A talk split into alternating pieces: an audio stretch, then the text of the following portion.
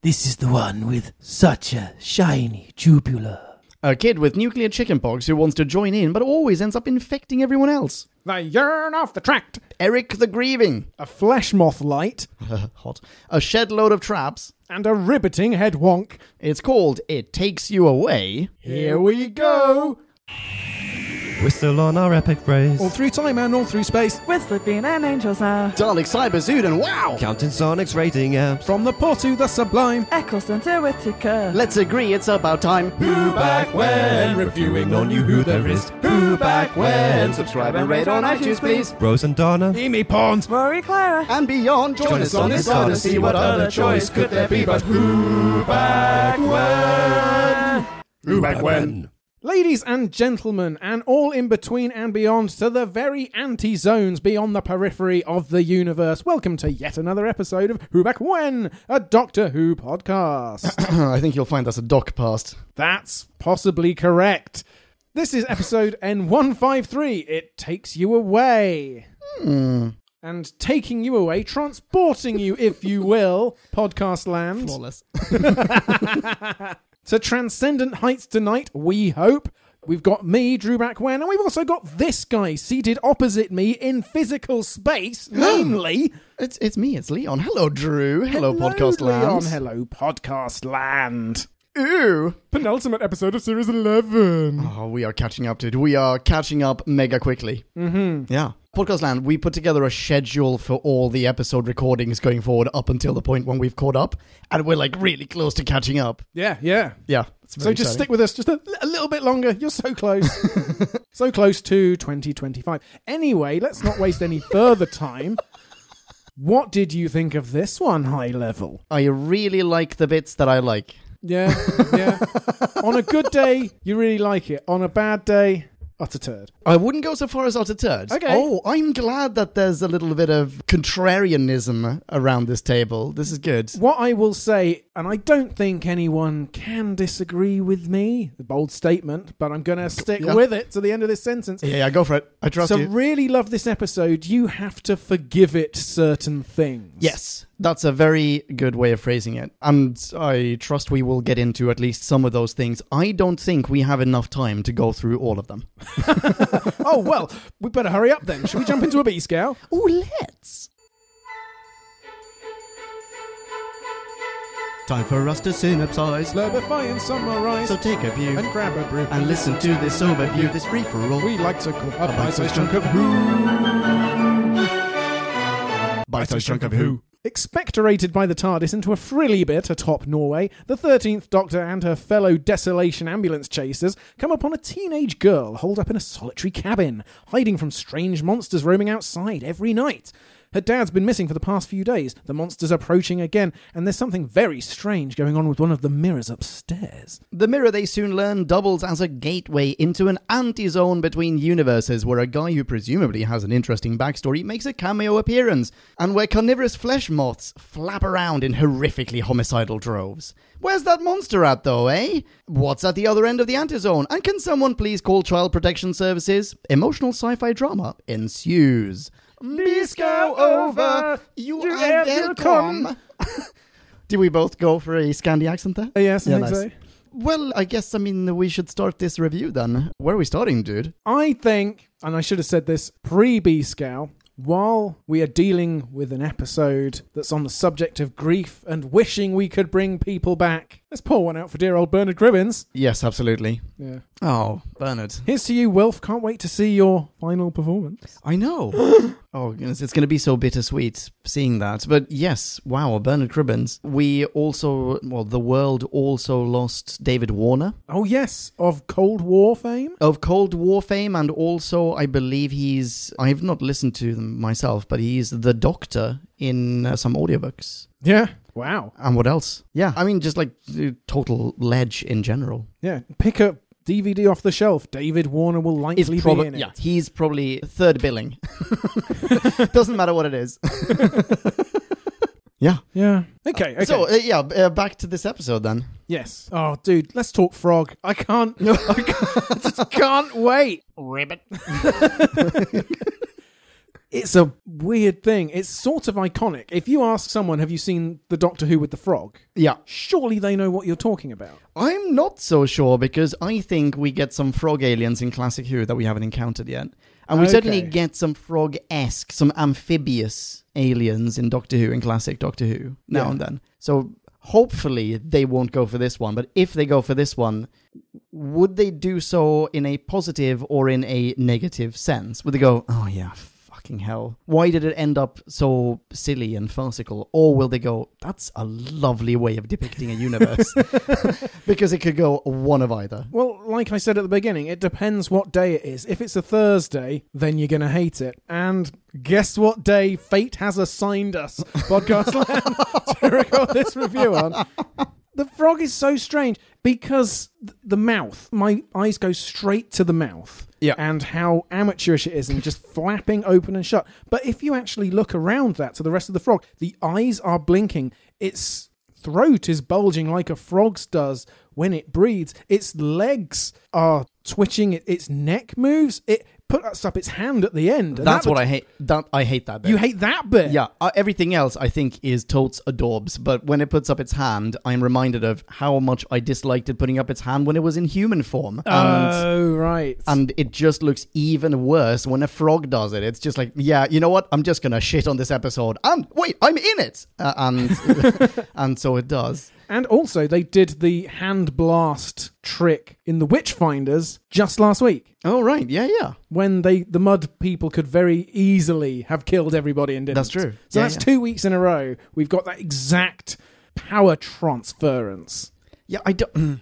I don't understand why it even has to do. Well, well hang on, wait, wait. We're we're we're going away from the frog. Yeah, So well, let's, let's maybe we should put a pin in, in the whole like hand gestures and how this universe works and what are the rules for letting someone in and letting someone out. In, I put 100 pins in a voodoo doll of this frog, trying to erase it from history. Ah. It won't shift.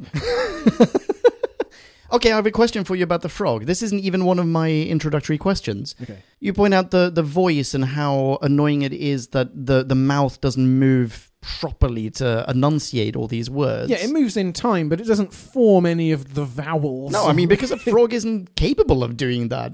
So why does this frog have the voice of another character whom it has just or this universe has just impersonated? I'll tell you why. Okay. Because it's very unfortunate for this script Mm-hmm. that this episode falls in the series where Chibbers' principle was no returning monsters that we've seen Yeah. in the show already. True. Because the second Graham appears in the Solitract plane, Grace is there. And with Eric, it's his wife, Trina. And, sorry, Eric, not Eric, Eric. Nice. Yes. Were this Capaldi, Smith, Series 12 with Jodie in, then you would have the Solitract plane start to populate that zone with everything that's in the Doctor's consciousness and history. And it could, it Oh, could go in all sorts of really interesting directions rather than just a blank space remaining blank. It wants to experience the universe. And the Doctor says, Oh, it's really very big. And it's like, fascinating. No further questions.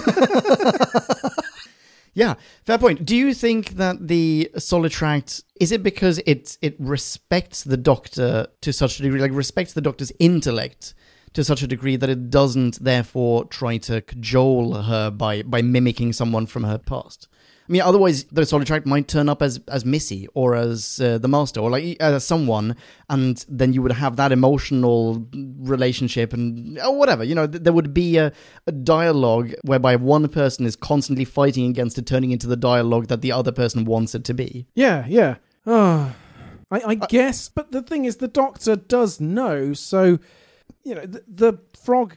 The Why turn into a frog? Well, okay, the Solitract, it could have a little more fun with it, couldn't it? it? Said, I won't condescend to you, Doctor. I won't try and pull the wool over your eyes with such basic childish illusions that, that fooled these lesser companions of yours. You are my true friend. So let's pick out one of your friends and see what I have to learn about interpersonal relationships. And boom, th- there, instantly Missy. Or love, River, or just anyone who's, I mean, The blue guy, the big fat blue guy, who's always at the conventions. Oh, yeah, Like, that guy. He's got nothing better planned. I can't wait to bump into that guy at the next convention and ask him the same goddamn question again. yeah, Cannot wait. he is furious. He is spitting at the screen. It could have been me.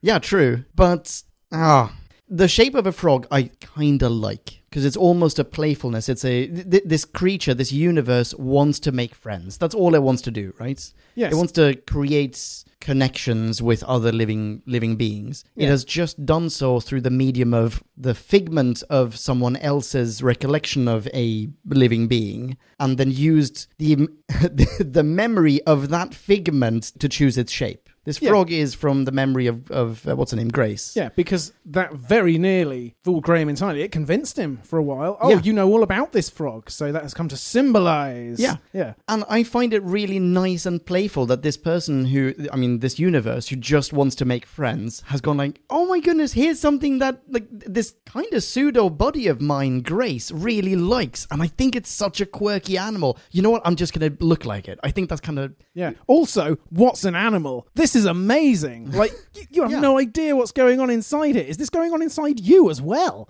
yeah. I think that's adorbs. Yeah. I think that's absolutely lovely, and I think the the notion of taking a universe and depicting it as a tiny cutesy frog is also actually pretty great. Mm-hmm. Until it lifts its hand and Right. it turns into Marvel's frog, I'm I'm not on board. Okay.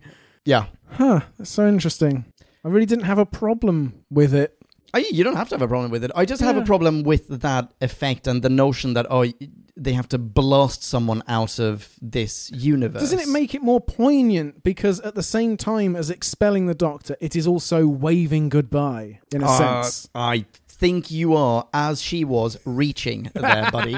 As the frog was. Yeah, here's another thing that ticks me off about the raising of the hand. This is not to say that everything about this episode ticks me off because there's plenty in it that I really enjoy. Agreed. But something that does tick me off about that entire scene at the end is just how, aside from it turning really farcical, it's how um, oblivious all of the other participants in the scene are to what is going on. So we have this creature, General Zodding people out through a mirror, Yes. really quite aggressively. Oh, it's And also in Dark like, City, "Hmm, isn't it? They I don't do know what we're gonna do. I mean, no, I don't know. Maybe I should stay. Fuck off, man. No, this thing has just like laser blasted your daughter out through a mirror. Maybe leave. Or, yeah, father of the year, by the way, that guy. Oh, Well, I'm going. I'm going to get a little personal to not exonerate Eric because he deserves the scolding he gets. I Yes, he does. But after my mum died, my dad he went through several. Felt like years. Like every time we would ring him up, he would tell us that he missed her, and it was like to him he was telling us for the first time. Like he was trapped in this stage of grief that he just couldn't move on from. He knew that we missed her as her children too, me and my sister. But he was also weirdly impervious and oblivious when we said, Dad, we know. And it wasn't that he needed to express it again and again and that really achieved anything. That wasn't what was at issue here. It was that he sort of couldn't connect with us in the same way to the point where we wondered like how do we get through to him? And and i i see that here. I see that in eric here. I see his justifications like oh she's fine because i am so very not that i i guess that he wants her to be maybe. I don't know if that's part of the psychology going on here but something on some level just struck me as authentic. Okay. Well, I mean, that is in no way belittling your father's reaction. That is a very common way of dealing with that. Mm. And yes, I agree with you. I get that on a certain level, Eric might not be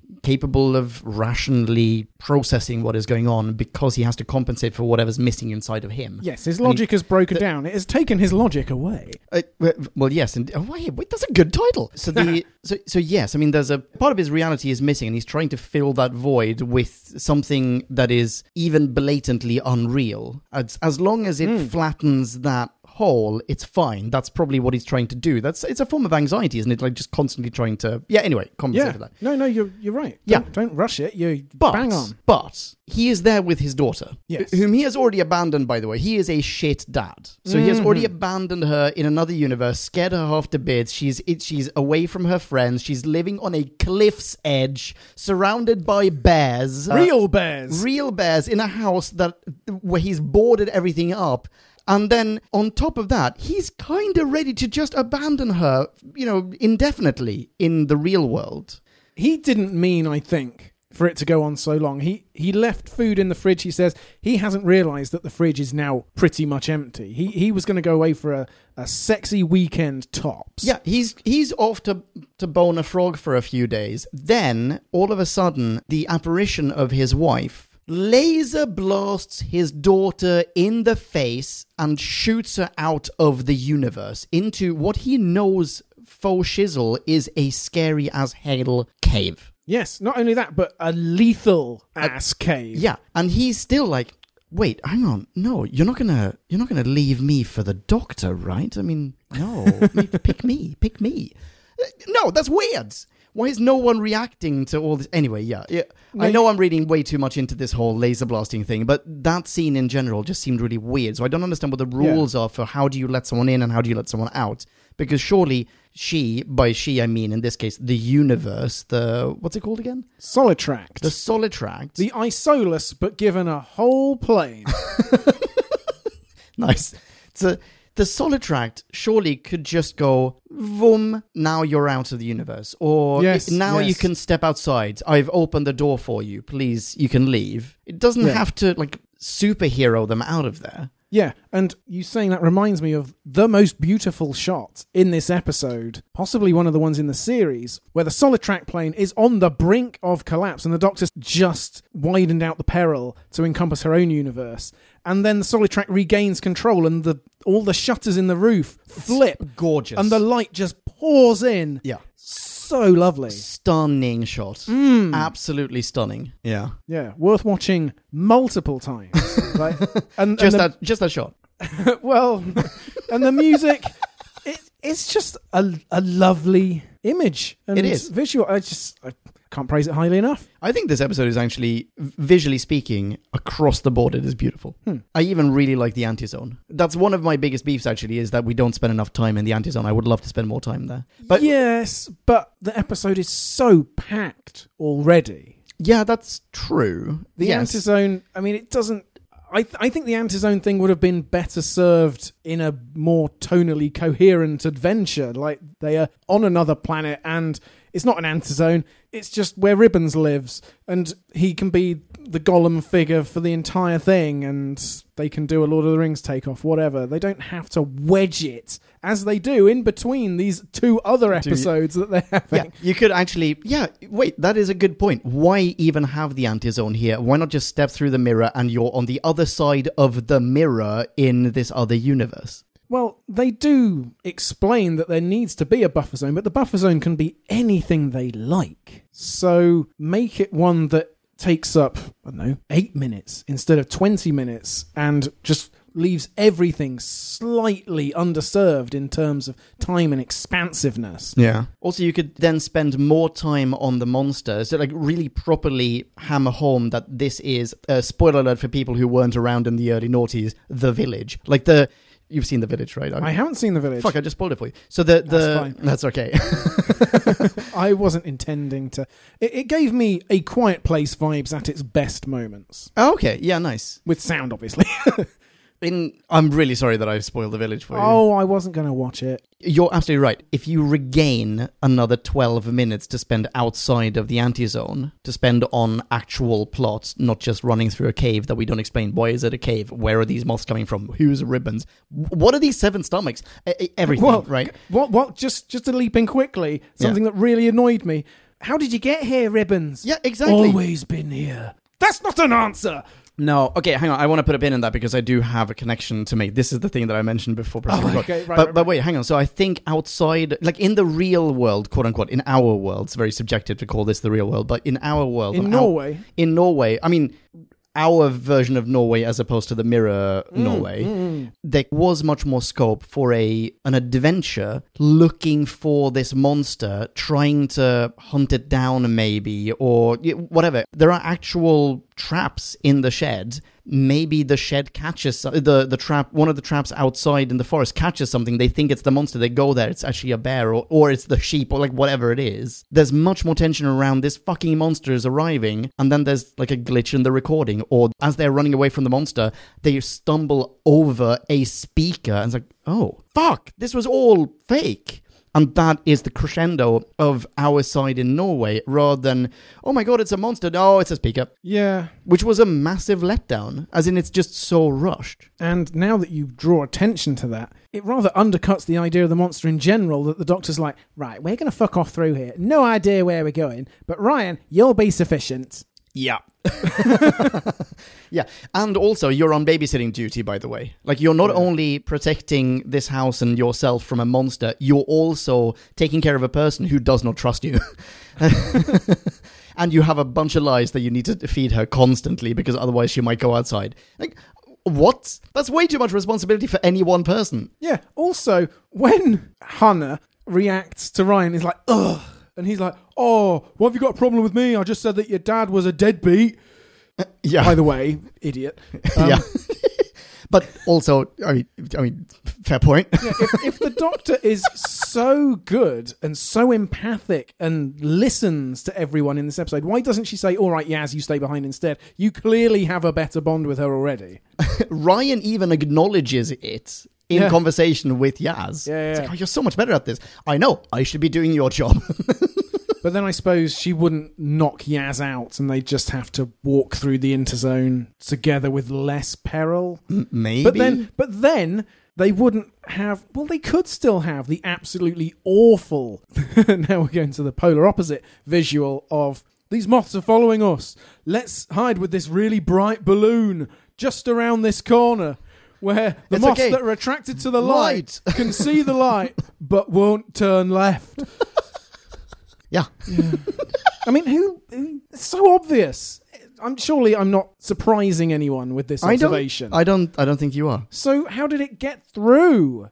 What, like the, the myriad levels of editorial scrutiny before this gets produced? Well, I just mean the program makers. Like, do it. uh, Maybe it's too late for reshoots, but I don't know. Streamline the sequences or something. Just d- d- don't let that get to the screen somehow. Or just like pull, have a quick shot of the. Oh, you know what? No, CGI a bit of rock just on the side of the balloon, so that the moths theoretically wouldn't see it. yeah, anything, anything. The, moths. I really like the look of the moths. I thought they were Stonsville. Hmm. Those moths got me, Randy. I loved them. which just left me even more baffled as to the frog's mouth going. Oh, I see what you're saying. Yeah. Kermit was doing better than that in the seventies. like, involve the Jim Henson workshop. Are you, are you the dad? Yeah, but wait, where's my Kermit voice? Are you the... Um, wait, hang on, I'll find it. okay, I, yeah, I'll put a You just pin got to go through a buffer zone to get there. Okay, I've got questions, more questions about the point in the conversation we were at a few minutes ago. Hit me. So, to clarify, Hannah is not a child. She is a teenager. She is intelligent, socially competent. She is aware of her surroundings. Yes. What exactly is the worst dad in the world telling his teenage daughter is going on when he sneaks off to bang a frog? what does he say? Only a frog when Graham turns up. Yeah, I mean, agree to disagree, but Yeah, okay, okay. what does he tell her? he tells her that he has he gone outside to fight the monster? Is that is that the ruse? I'll be back in four days. There's food in the fridge. I'm going to go fight a monster. Really? I don't know. I, I don't- like I said, I don't think he intended to go for four days. I think he just maybe he went out to hunt it or something, or hmm. maybe he went out to get help. okay, Does it say in the transcript? possibly. Okay, so it doesn't seem like he told her anything. Because Hannah says, I heard the thing out here before I went to sleep, and in the morning, my dad was gone. Oh, okay. Yeah. Okay, yeah. So fair play. I then. hate you. I hate you. I hate everybody here. I am exceedingly tetchy. And then Ry- Ryan still has the gall to go. I think she's making all of this up. Her dad clearly just left or something. There is no monster. She's full of shit. I mean, in a sense, Ryan is right. He has deserted her to go and bone someone. Well, yeah, he just didn't know that he'd be right in that way. Wait, wait, wait. y- uh, Okay, yes, you're right, Yeah. but but this this poor girl has been by herself at least a few days. Yeah, she's she's entitled to be a little tetchy. Yeah. Why would you assume that she's lying for whatever? Like, I'm not saying believe every child you find in a boarded up cabin, but I'm saying, like, wait, uh, yeah, I am saying that. I, I- what what I'm saying is basically. Like, Maybe keep an open mind. Uh, consider she lives in a fucking board. Did you see the boards outside? Like, there's something weird going on here. She's not just like lying to get you out of the house. There's clearly some duress. It's very strange to me. There are sheep around. They're just waiting to strike. It's very strange to me that no one that, that sorry that Ryan does not believe her in the in the beginning. Well, we know why that is, though, because Ed Hime, the writer of this episode, Yes. and despite everything we're saying, Ed, this is, of course, your finest hour in terms of Doctor Who scripts. Oh, uh, undoubtedly, yeah. Yes, And- and- undoubtedly. And, by the way, spoiler alert: I'm gonna be giving this a relatively high mark when we yeah, get to yeah, it. You know his other script. Yes, I believe it's it's something numerical. I can't remember what it was. Yeah, Awful- it's like no. Childless 23, something like that. Something like that. Yeah, Yeah. yeah. Wow, I cannot wait until we get to Orphan 55. That is going to be a doozy to review. Ed Hime, this is a stellar script. Yeah. Yeah. If Talking about this one, not Orphan 55. But this one, fantastic. We do know why Ryan reacts in this way because Ed Hime was given a point, you know, the four bullet points about Ryan's character, where Chibbers says you can pick dyspraxia or daddy issues. Okay. And Ed Hime went, I'll take the daddy issues, please. Yeah. So at the beginning, he has to react in a way that his default position is, oh, of course I would suspect dads, you can't rely on them. And then I would have actually liked that to be tied That's a very in- good point. I had totally forgotten about his dad, actually. Yeah, I would have liked that to be tied in better, perhaps, to him calling Graham Grandad at the end. Oh, but I love that. I mean, it's it's nice that it's finally happened. It's it's Cheese City. It's uh, Cheeseville, Tennessee. But finally, this- guy gets an arc. yeah, I mean, uh, look at him grow.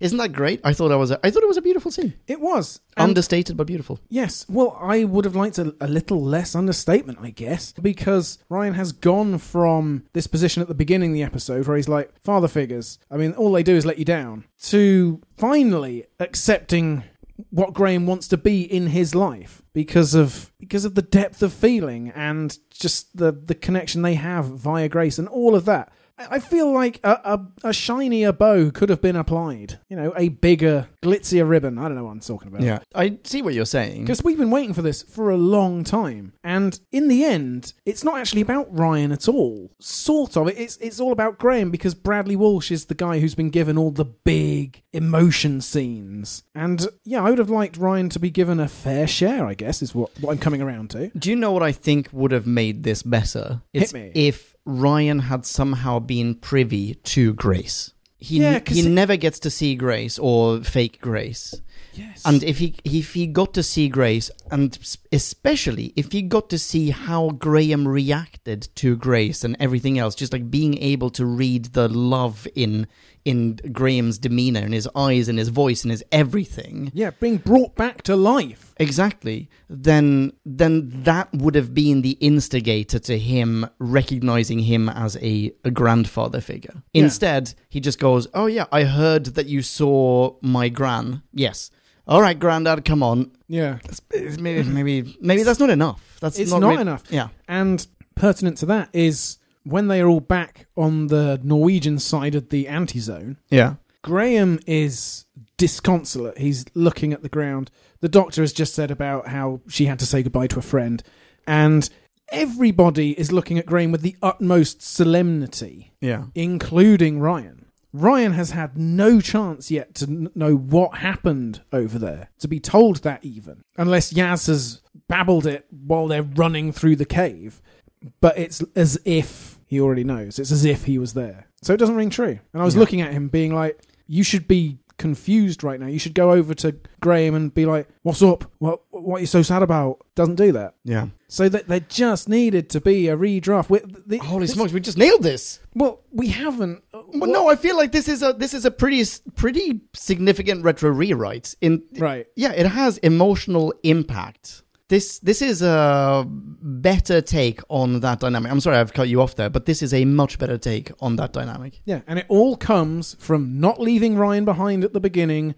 To get knocked out, you can take some of that out. Yaz and Hannah, once they figure out the speaker thing, they can just go through the interzone, meet, meet much the same peril. Graham and Ryan are already there at the same time. You, you manage that. That you give Grace more to do for one thing. Give Yaz an action scene. If Yaz is now doing the Ryan bit, where Yaz and Hannah are just running towards the mirror, Hannah gets through, the mirror closes, Yaz is now stuck in the anti-zone. Yeah. Now all of a sudden, it's like Batman begins. Yaz stands up, and a bunch of flesh moths are coming her way. Mm-hmm. In just like through instinct, her police reflexes snap in, and all of a sudden, because she's done a training session on flesh moths. exactly. so She's gone on a course. It's then- fine. So she like takes a karate stance or something. We don't get to see it because that would be a little gauche, but she just does like a, a Sheffield Police Force karate stance. I'm doing the stance right now. Yeah, podcast it's land. world famous. You Um, know what he's doing, podcast land. You can picture it. the music swells and abruptly cuts to the other side of the mirror. We have the conclusion of that scene. Everyone else goes through the mirror except for the doctor. Everyone goes through the mirror. The first person who goes through the mirror just sees Yaz out of breath, standing, looking like a badass, hundreds of death moths surrounding her. Oh, as in, as in Kill Bill in that. Yes, exactly. Volume one Yeah. in the middle. Yes, exactly. And and she'll have some Bondian one-liner as well. So go, it took you guys long enough. I don't know what it is. Uh, wait, m- moth. Oh fuck. Placeholder. So yeah. So anyway, so Oh, zing! It's very hot. Podcast. it's crazy hot. Uh, can you hear the fan? Podcast land. There's a fan in this room. It is a bloody heat wave. We It's are drinking honest to God water tonight. Yeah, the pints of water are accompanying the booze, but Yes. but we are also drinking water. anyway, anyway. Yeah. In some, yeah. You had another question about the Solitract plane. Yes, yeah, yeah. So I've got a question about the Solitract plane, and I've got a question about the anti or a, a reference for the anti zone. And in the Solitract plane, do you think that she actually wants to stay with the Solitracts? Or is that enthusiasm just a ploy that she employs in order to gain favor and be let out? I think it's true to the 13th Doctor's character that when she meets a being of this scale and age and complexity and mystery, that she would just be carried away with the wonder of it all and she would want to experience it to the utmost that is that is so Jodie Whittaker's doctor But to the point where she would just be ready to sacrifice her entire life in the regular universe. Would she basically the pilot it with Frog? oh there's a great comparison right? And Yeah. then uh, uh, Yaz, Ryan, Graham, they may or may not make it through the anti-zone back to the TARDIS. And when they get there, they will probably realize that the only key to the TARDIS is in Doc's pocket, and then they're stuck in Norway.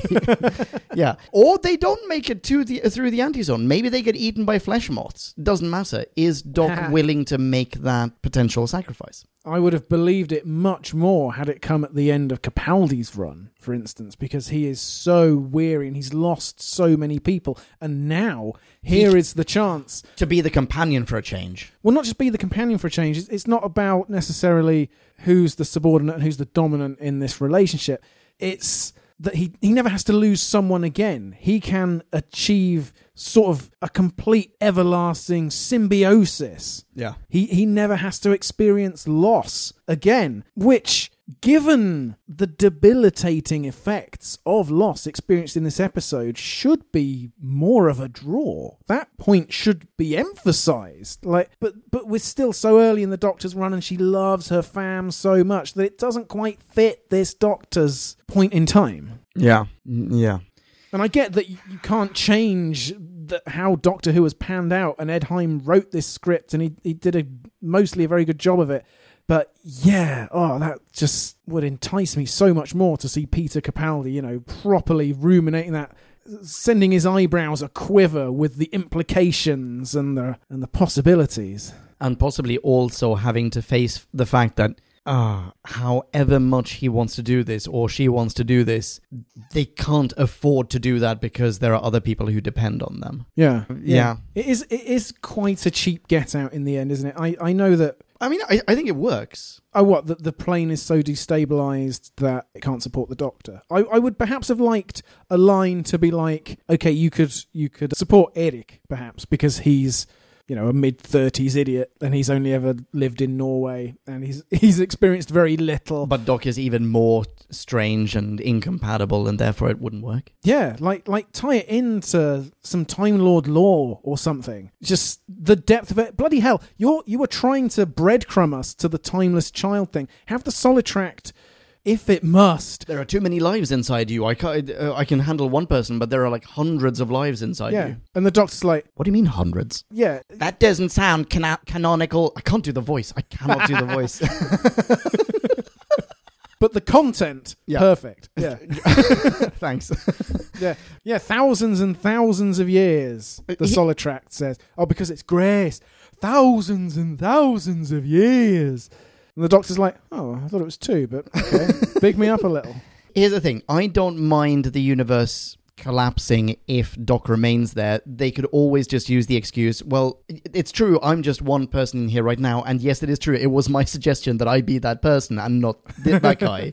But and I promise I wasn't trying to make this happen. Yeah, which I feel like the frog should have gone, you fucked me over. Like, you're a backstabber. But the frog has access to all their interiority, so actually, no, the frog should be like, okay, sorry, here comes the hand. If that's the case, then Doc definitely does mean it. If the frog actually is able to gauge when someone tells the truth and what that truth is and how sincere they are about telling it, etc., etc., Yeah. then yeah, Doc must be telling the truth. What I was going to say was, I'm happy with the universe collapsing if she stays there because they can always use the excuse of a moment ago there was more than one person here from the wrong universe, and that Yeah. was too much. That already set off a chain reaction. I can't stop it. It's too late now. Sure. Yeah. Yeah. So that's fine. But what I don't like is Doc going, "It's fine. I'll leave, and then I'll be your friend forever." And the frog's like, "Oh, actually, you know what? You know this whole."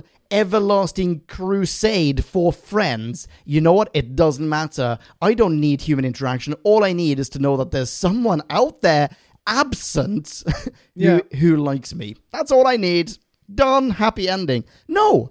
Doc is going to leave, and the frog is going to look around. It's like wherever that bl- white void where the Matrix stores all the guns, and where you have like fake casting pornos and whatever. and there's like just shrug and go, "Oh shit! I had a chance at friends, and now I'm all alone again." Yeah. It's worse to have loved and lost.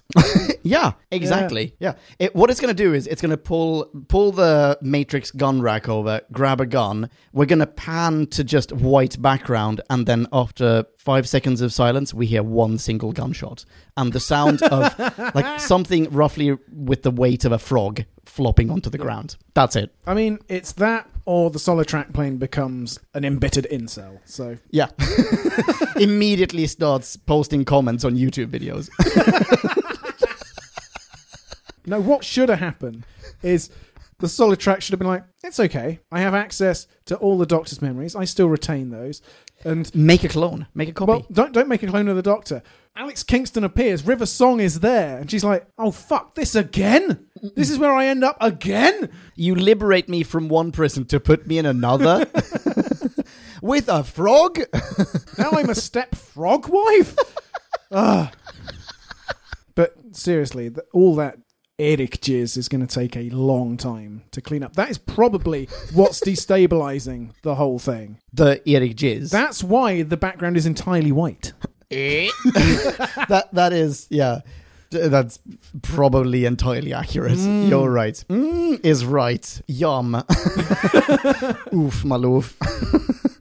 okay, I have a reference for the anti-zone. Okay. So I know I can't remember when this was. Maybe when this season came out, we did a bonus episode or something talking about individual episodes, or possibly it's just come up organically, like en passant. But I remember making a reference to Babylon Five Okay. because when I first saw this episode back when it aired, whenever when did this air? It aired 2nd of December 2018. 2018. That's not that long ago. We are catching up with you, Doctor. Anyway, Anyway. So at the time, I remember thinking, wow, I am getting pretty severe Babylon 5 vibes. Well, as in the Jim Henson effects in Babylon 5 were way better than here. in Babylon 5, there is a, I can't remember which season this is, three or five, three or four. There's a Captain Sheridan, if anyone out there in podcast land who enjoys Babylon 5. They go to a place called Z'ha'dum, which I'm pretty sure is kind of a reference to the Lord of the Rings Ka- Khazad-dûm. Yeah. And Captain Sheridan jumps down, has to like sacrifice himself and jump down this crevasse, very much like Gandalf jumps down the crevasse in in yeah. yeah. Oh, you shall not pass. Uh, so anyway, he falls down, and at the bottom of that canyon yes. Chasm. is a landscape that looks very, very similar to the Antizone here. Uh-huh. And he survives the fall. He wanders around this weird cave system, these tunnels, and there is a person there who has been there since forever. Oh, I. A character named Zathras. I just looked up, or before we press record, I looked up an image of Zathras. It looks nothing like this dude. I really thought that he would look like, oh wow, hang on, this is a reference, but it's not. Uh, but I'm still now getting massive Zathras vibes and Z'ha'dum vibes from this. From Ribbons. Yeah, from Ribbons. Zathras is more of a Virgil character in the sense that he leads him through the tunnels and Oh. then helps him to kind of, in a Gandalf way, be resurrected. And here, that isn't a part of the story, obviously. Lovely divine comedy reference all the same. Absolutely. But here, there is a kind of Virgil esque role to the character in that he leads the good guys through this hellish, cavernous system. Yeah, it's a labyrinth. Tracked by a thread, indeed. Bingo. Yeah. So. I'm still getting those vibes. I, I don't have much to say about it except to say, yeah, there are definitely parallels, and I think if you've seen Babylon 5, maybe you will be able to glean more into this than, than I'm capable of, of verbalizing right now. Well, my question in response to that is how derivative is this episode then if it's taking off the village that you've already brought up Yeah. and this Babylon 5 episode as well? Well, I think the village thing. Yeah, I mean, I, I maybe the village is also derivative in that. Do you know what the village is about? I've already spoiled it. I for you. remember a sort of murky landscape. Yeah. Lots Okay. of, lots of grey mist. I'll, I'll spoil one part of the I, the part that I've already spoiled for you is like oh they're in this village and Yeah. there are monsters around like weird wolf monsters I think are kind of in, encircling this village. Okay. Turns out there there are no monsters. Yeah, sorry podcast land spoilers for a film that's like 20 years old. But so there are no monsters. It's all like the sound effects are there, people in costumes whatever. It's all just to keep people in that village. Mhm. And this is very similar. It's super duper similar to that. And I feel like maybe maybe uh, what's his name Ed's Hime. Ed Hime, I was going to say Ed Helms, saw the village and went, that's a freaking great idea. Yeah, I can make something slightly different of it and just turn it into a B plot. But then unfortunately, it deserves more. It, it, it, it turned into a C plot and it deserves to be a B plot, is the problem. Yeah. Well, the C plot is also stolen.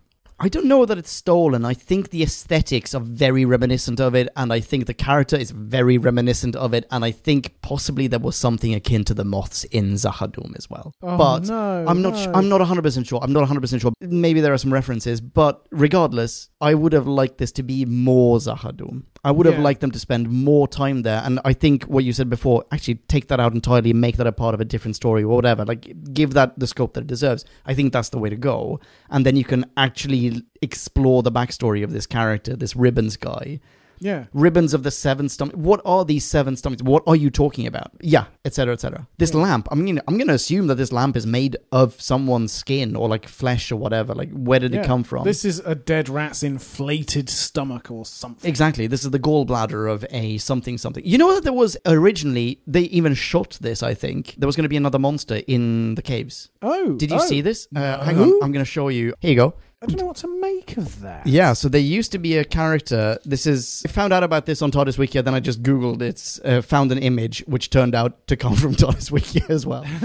there was originally meant to be a different monster. They clearly shot because there's a.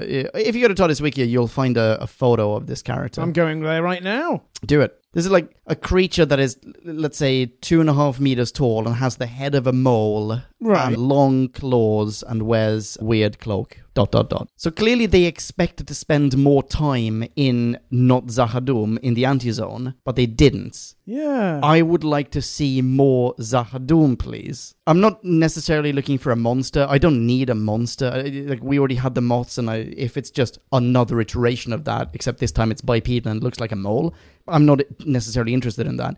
But if there's more scope to tell a story about what this anti-zone is is like, are there like creatures from lots of different universes trapped in there? Is that where Ribbons comes from? You know, yeah, yada yeah. yada. Have ribbons come from somewhere rather than Not real explanation. I've been here forever. My clothes. Oh, I make I make them. Yes, it is fabric. Oh, oh. Oh no, here we go. what are you doing in the anti-zone, Antonio Banderas? There's a much much wider story to tell, and it saddens me that they didn't tell it.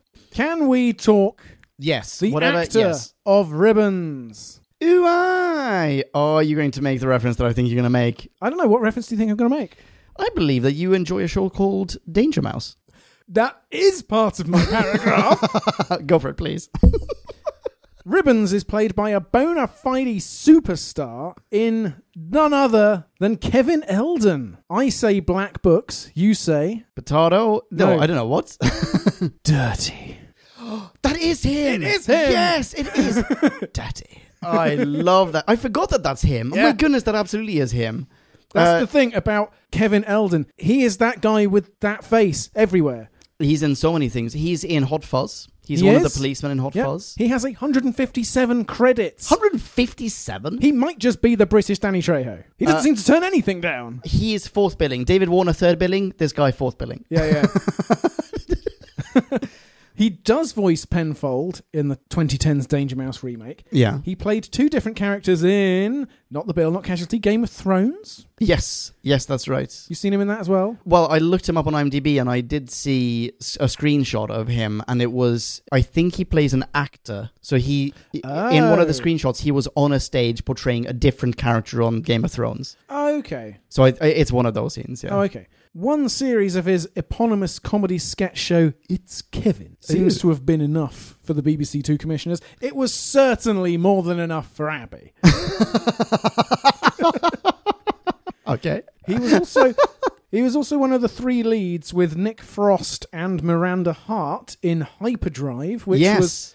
Did you ever see that? No, but I saw the poster for it today and went, "Oh, I wonder if it's worth watching that." Well, I watched it at the time, and I think it was what the BBC hoped would replace Red Dwarf because it went off the air for quite some time. And I hmm. think I also wanted to buy into it as a replacement. I was desperate for some unchallenging, broad, slightly daft sci fi content in my early 20s. I'm not sure it stands up. Oh no. I mean, I've never gone back to rewatch it. However, I will stand up to my dying day for World of Pub. Oh, I don't know this. What is this? World of Pub is a sitcom from 2001 written by Tony Roche, who has gone on to write for the thick of it, Veep Succession. oh, wow. Okay. In this, Kevin Eldon plays Dodgy Phil alongside the erstwhile Fisher King himself, aka Duane Benzie, Peter Serafinowicz. Yikes. Okay. Similar comedy legend, turns up in everything.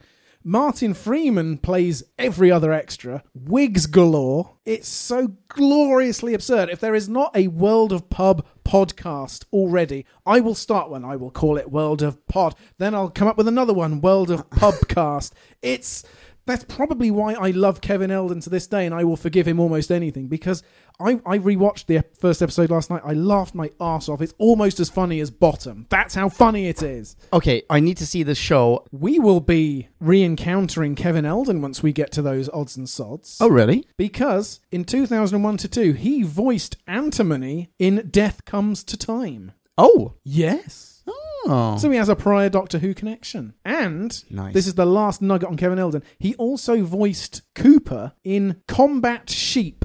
And here we're talking about the Woolly Rebellion. Is it a coincidence? I think not. I hope it is. that sounds brilliant. Okay, yeah, count me in, dude. Hmm. right. Okay. Enough of that Kevin Eldon tangent. Oh, but I mean, what a dude. Mm-hmm. Lisa Stokke, Trina, is from Tromsø, or Tromsø, Oh yeah. in, no- in northern Norway. yeah. So her accent is definitely authentic. very good. In fact, she was Citizen of Tromsø of the Year in 1999. Wait, how does one become? I didn't know this was something that you could aspire to. how does one become Citizen of the Year of anywhere? because she was the original Sophie in Mamma Mia. Oh. She- I, I thought it was like Tr- Tromsø had a thing where they were like, all we want is for one of our citizens to go out and uh, co-star in a British science fiction television series. Oh, Trina, you did it! No, no, 20 years Have the earlier. key to the city. Um, well, she got it. that's for- pretty amazing. Yeah, and she also did the Norwegian language dub of Elsa in Frozen. She can clearly sing. Yeah. Oh wow. It's a shame they didn't have s- trilling away a little bit. Yeah, yeah. I mean, Okay. Katherine Jenkins never stopped. Katherine Jenkins. Oh yeah, of course. Yeah, yeah. In Yeah, what's yeah. it called? The Christmas bonus thingy. Exactly. Yeah, yeah. I'm fine with her not having sung in this one. Yeah. But but you hear Grace behind the wavy, wafty curtain going, Hey, oh, who I'm do I- obviously Grace. I didn't sing before. Oh but now wait, I you do." could. You're absolutely right. You could have something like that. You could just have some have her uh, singing to herself outside in the garden. Yeah. Yeah, you're right. And the doctor hears her and she's like, What are you up to, Eric? How deep are you in this, Eric? Balls deep. I thought so. Let go of that frog. I still can't do the accent.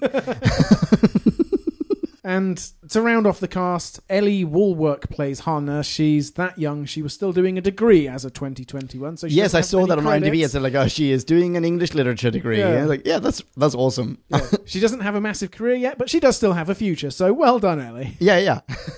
She's great, by the way. Yeah, and she's genuinely blind, as Yeah. you'd expect in this era of the show to avoid any blind face, blinding up controversy. Right. So where do we go from this then? How about Mr. Bradley Walsh? Okay. He continues to exceed my expectations, Yeah. and Even though incrementally, you're, I, I know how good you are by now. incrementally, not just that, incrementally, he is raising the bar. right. and my expectations are therefore that much more impressive. I mean, I'm expecting something that much more impressive than I was five, six episodes ago. He's he's knocking it out of the park all the time. Maybe some of the humor that he had written for him in this one didn't really work out for me. I'm thinking specifically in the beginning. Uh, For example, there's a, well, yeah, I've got a sandwich with pickle or whatever in my pocket. Like, this is not the moment to have a full minute and a half tangent about your pickle sandwiches. Yeah, you, you break out the lembas bread when you're in Khazad. Thank you. That is freaking perfect. yes, a bajillion uh, nerds just had a massive hard on when you said that. But yeah, yeah, absolutely. So that that was maybe slightly I don't want to say miss, but like hit and miss in the beginning. But in general, all the emotional stuff. Wow, that guy can act. Yeah. He, he really can act. And it's not just that he can act, he has been written for very well in this episode. That uh, though those initial jokes in the beginning notwithstanding, it's it's I- all fully convincing and I compelling. the credit card one. When they said, Oh yeah, yeah. yeah, it's already Lord. I think it might be Ryan says he's already Lord Graham, and he's like, well, I didn't, I didn't take my credit card details or something, or whatever Yeah, it is. yeah, Yeah. yeah. yeah, that's a nice. Li- that's as much humor I want from him. I want just a, a, a quick line that is almost faded out on, like it happens in the semi background. yeah, like he takes one step into the Solitract jizz puddle Yeah, left by Eric, and he says, "Anyone got a tissue?"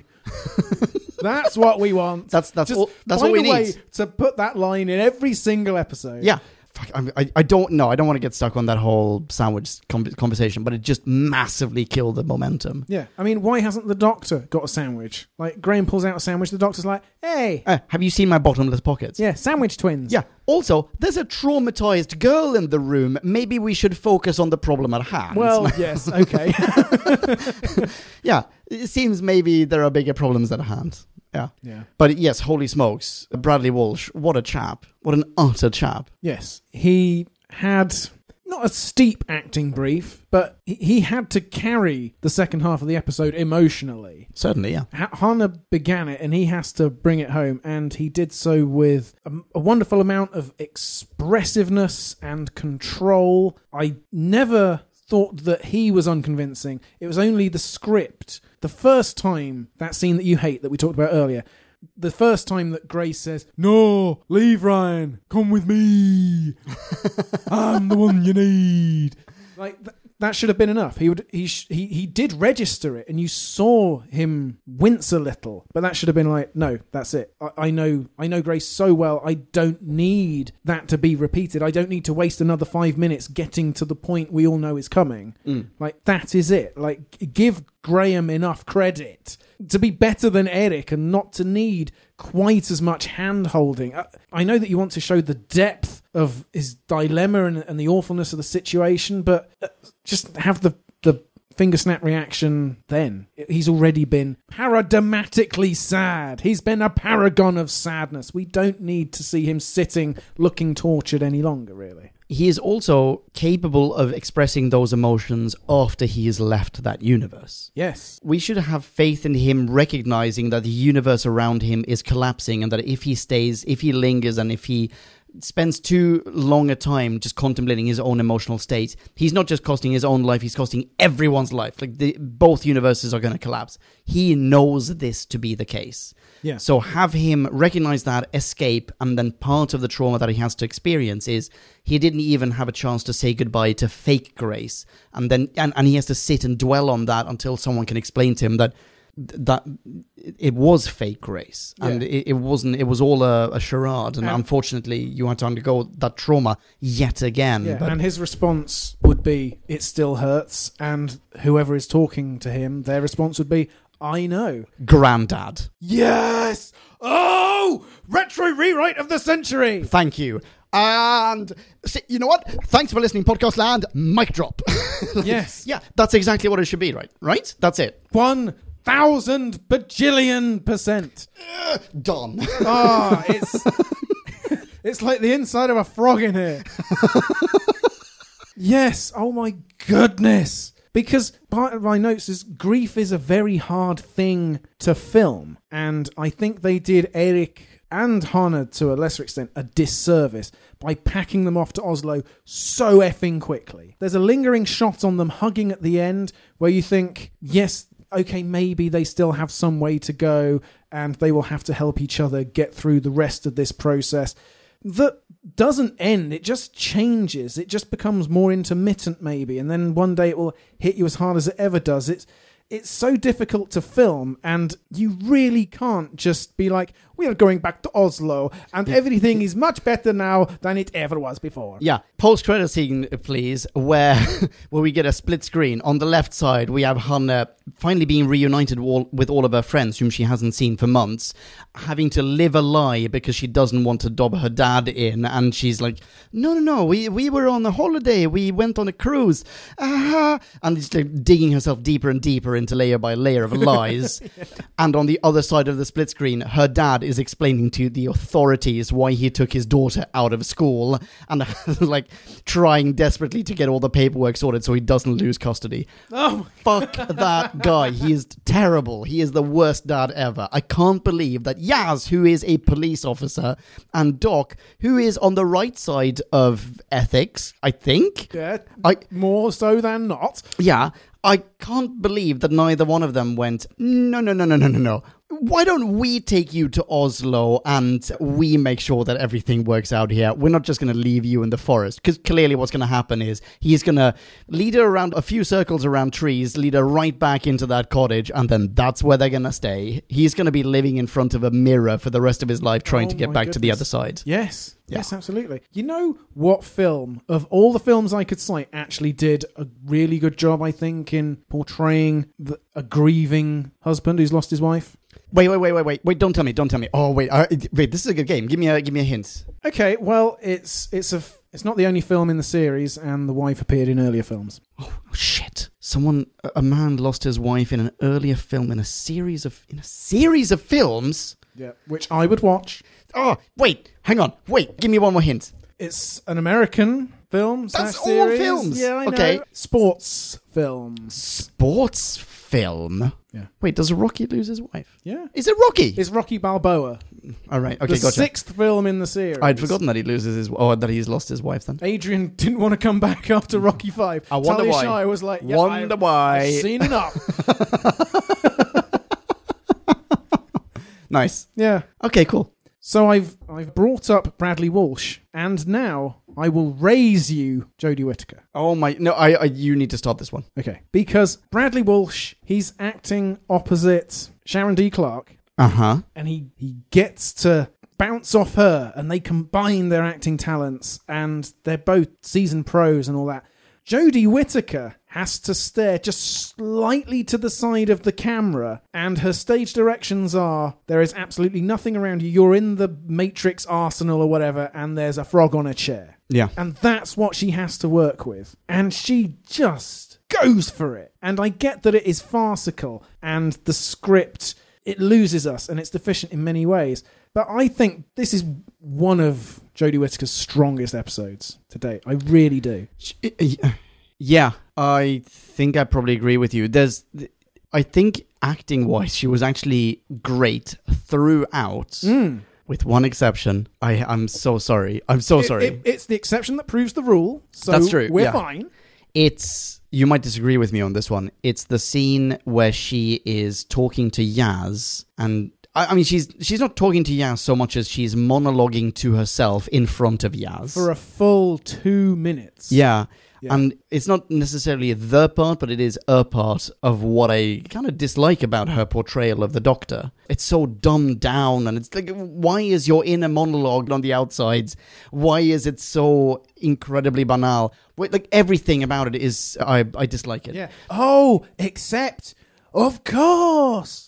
Perfect rendition, yes. And at the same time, you have Yaz looking at her, just repeating exactly what she's just told to her, but slightly more linearly. Yeah, playing the role of the dumbest child in the audience, Yeah. saying, Mummy, what did Jodie just say? the most egregious example of that is the doctor says, the mirror is a portal, and Yaz is like, When you say a portal, I mean a fucking portal, Yaz. this is episode fucking nine. Yeah, get with the program, Yaz. Wake up and smell the frog. This is a freaking Doctor Who adventure.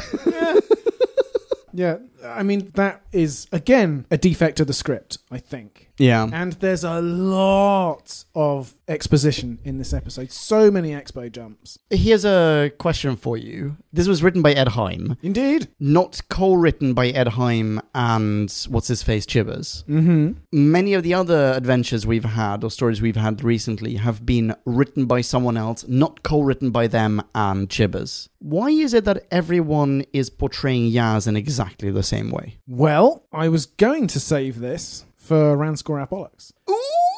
Ooh, But- I am fascinated. I Okay. found a bit of trivia. I'll save some of this for next time. Okay. Chris Chibnall gave an interview to Doctor Who magazine earlier this year where he said, particularly in that first series, I spent a lot of time helping other writers. It's the Yaz. It's Yaz. It's yes, that's what he came back and did. Now we have said, why isn't there the oversight? There is a void at the top of the show where the showrunner should be. Where is Chris Chibnall? He clearly thought that making Yaz ask every single question was pretty much his only job with Ed Hime and Malorie Blackman and Yeah. Joey Wilkinson and everybody. Slash that that was helping those writers. Yes. That that was an improvement upon their script. I don't know what was there for Yaz before. It's possible that there was no Yaz before or whatever. Or maybe Yaz had a oh. different kind of role. Oh my goodness, is that possible? Because he goes on to say, We had some problems towards the end, and I had to go back and do some big rewrites. Oh. That sounds companion sized. Is it possible that Yaz, Was a sometimes there, sometimes not their companion or something. yeah, shoved in late? And that's why she's as thin as she is and is, oh, we need someone to ask all the questions. Okay, let's make her a police officer. Let's reverse engineer this It extra like such a, companion. that's a massive change, though. I don't, I don't, I don't, I don't necessarily buy that. I wonder if oh, yeah, Demons of the Punjab wouldn't make any sense. Demons wouldn't make any sense. Uh, spiders in Sheffield wouldn't make any sense. Yeah, yeah. But yeah, podcast land. I know it's not called that, but maybe the change here was something akin to wait, let's swap Yaz and Ryan around. Yeah, maybe. Uh, That might legitimately have been the case. Yeah. Oh, yikes, caramba! just to tie up Jodie's quality in this episode, I thought right from the beginning, when she's doing the doctor thing, like, yes, okay, the doctor has weird powers, and she's talking about the gift shop and the TripAdvisor rating. I didn't laugh at any of that. But when she offered to the soil around, it was like, soil? Yeah, that was great. Yeah, as naturally, you want some. Delivered that with aplomb. Hilaria Lloyd. Yeah. Yeah. I like that. And super doctory. Yes. very doctory. Yes, yes, yes. yeah, bravissima. Oh, and also the line, a, a very doctory line, is where she's like, "Your wife isn't your wife. She's two universes at once, and you filled her up with jizz and she's a frog. Time to move on, mate. I like that line as well. She didn't say that, obviously.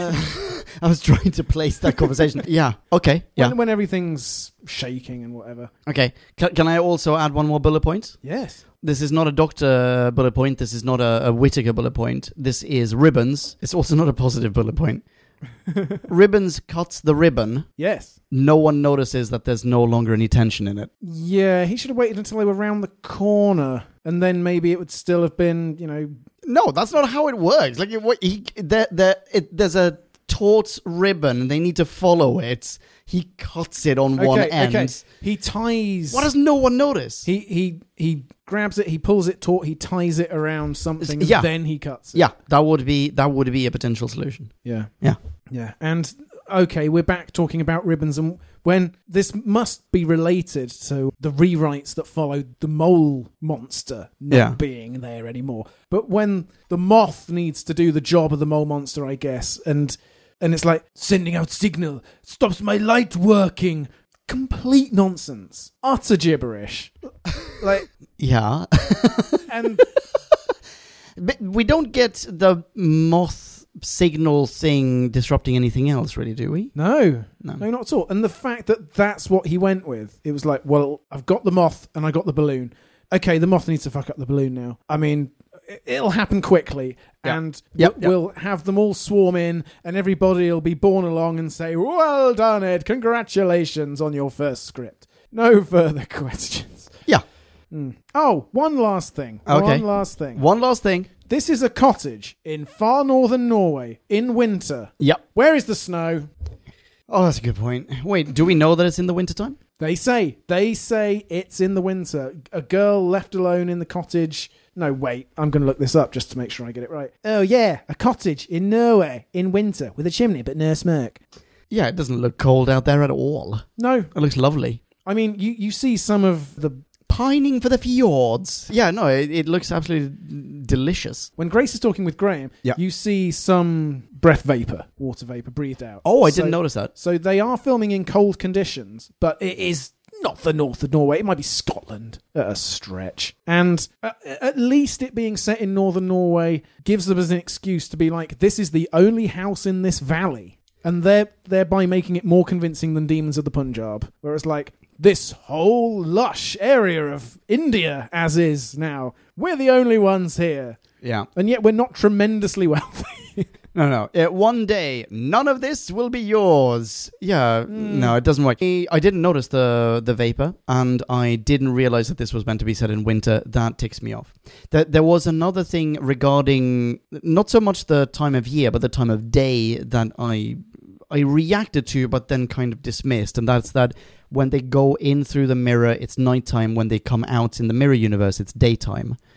And I and I didn't know if that was because, like, you know, when when they're out in the garden chatting with with Grace, it's like a sunny early afternoon, maybe or late morning. It's yeah. So I, I wondered if maybe that was a like, isn't this Yeah. basically the what's it called, the Far Side of the Moon, whatever that sci-fi film is called? Like everything is just mirror imaged, but otherwise it's identical. Yeah, they should have done way more in that. The doctor should have looked up and said, "Wait a minute, the sun is traveling backwards." Uh, Yeah, exactly. Although she's already found out it's a mirror image by that point, but you know, yeah, the guy having his Slayer T-shirt is fairly blatant. nice. I Yeah. like that. Yeah. I like that very much. I like that as well. I like that they didn't talk about it, quite frankly. yeah, okay. But but there are other things that maybe you're right. Like they, they could have could pick explored up this. on it. Yeah, Yaz could think herself super Sherlock Holmesy by pointing out, "Oh my god, this is a perfect accent, by the way, flawless. Just so Yeah, you're, yeah. you're aware." Oh my god. Um, you know what? Oh I'm my not even- god! In this plane, I'm in America. uh, oh my god. no, you know what? I'm not even going to do it. But yeah, yeah, she would point out the t-shirt and be like, pretty proud of myself right now. That's pretty good, eh? Yeah. Everyone looks at her. She gets a, gets a golf applause. Okay, you know what she does that I'm mm-hmm. not 100% sure how I feel about? Yaz does. Yeah. There's the reverse the polarity line. I think maybe I don't like it, but I'm really happy that they tried. Does that make sense? I, you know, I, mean, I don't it- think they stuck the landing, but I, I think it's a nice reference to make. Has it come up in this series yet? Because if Chris Chibnall is, as he says, taking on the Herculean task of bringing all the five other writers' scripts in his series up to scratch, then surely he drops that in a few episodes ago and Yaz remembers it. Yeah. And only then can it work. If it's coming out of nowhere, then I guess maybe they had a more fun adventure off screen we weren't privy to, as has happened throughout the show. Yeah, maybe. But it's annoying without that being a callback. I don't know. I mean, I oh, I get the sentiment behind it. I also get the sentiment behind having Doc saying, "Now you're speaking my language" or whatever it is she says, something like that. yes, Yes, yes. I like that as an idea. It just seemed so incredibly ham-fisted at the time. It I- was. yeah. It was. Anyway, No seam about it. So I just want to end with a possible example of our theory of the writers go away and Chibbers comes in, rewrites Yeah. everything. Ed Hime, not Ed Helms, has shot for the moon with the all-time classic Who line. No, I want you to follow this nutter into the dark. I love that line. it's a, it's a good line. Yeah. Yeah. And and it's delivered well, and I, I feel like any doctor would have fun saying it. And then Chibbers comes along. Kevin Eldon says, Anti-zone. The doctor says, Oh no. And Yaz's response is, Is this a good thing or a bad thing? To the doctor saying, Oh no. Uh-huh. Yeah. Uh-huh. Chibbers is like, I've got the perfect question Oh. for this point here. Yeah, yeah. It's it's a really astute observation. It's evidence of, a, of an inquisitive detective mind. such as my own. yeah, so yeah, Yeah. we're, we're building a case here. The evidence is beginning to stack up. Sadly so, yes. Yikes, caramba. How about, on that note, we jump into some sort of rating? Oh, let's. And now it is time to rate this. Did we love or hate this? Bing bong, bing bong, hey la la la la la. la. Ratings. well, listener, Leon has taken advantage of a momentary lapse in concentration. He's put his finger on his nose. So here I go. did. this episode takes a massive swing. Goodness knows it's got character. It's not afraid to be bonkers. True. Which is the niche Doctor Who should be fulfilling in the sci fi spectrum, surely.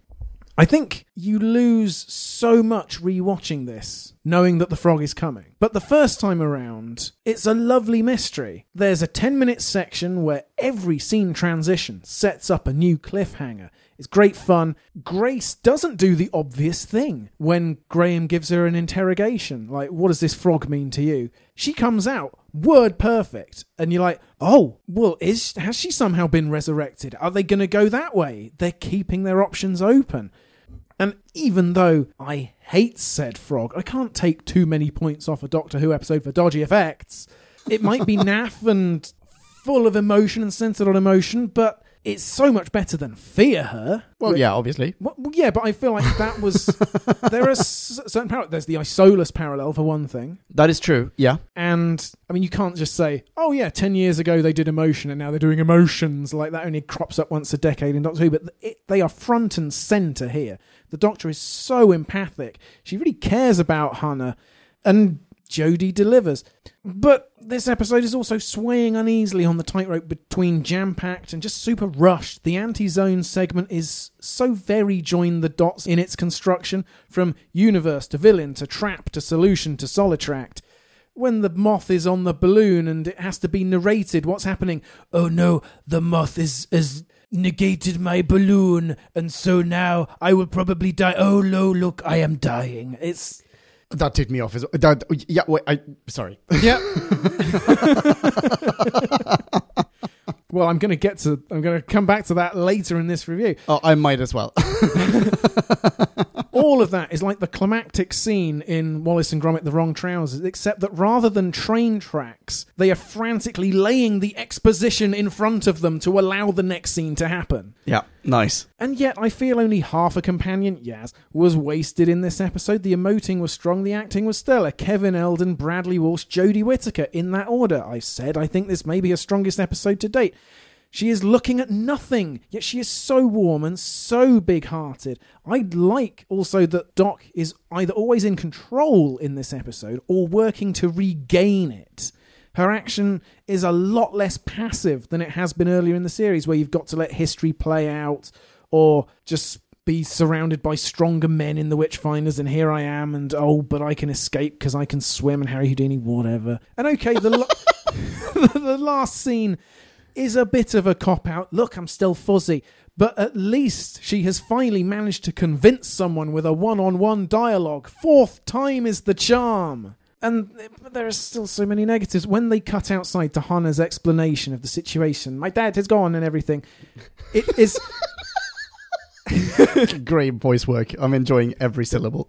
it is so unnatural and it seems so basic for a television production. So you see the actors start their scene on their marks, and then when Hannah starts expositing, they begin to move in t- towards her for no reason. Mm-hmm. And it's like, well, you would all be around her anyway. Why are you all posing and why are you coming in? It's like where they're ranged in front of the motel in Rosa, except here we it's just the fiction. It's just just gone. It's Okay, it's yeah. like, oh no, I see you're a TV show. This is shambolic. And I hate, hate, hate it when someone says, and here we're coming back to Oh. what I said up earlier, do not move a muscle. And then she goes on to say two or three more sentences. And then she goes, And then she says, nice and quiet. Now run! At the top of her voice. Yeah.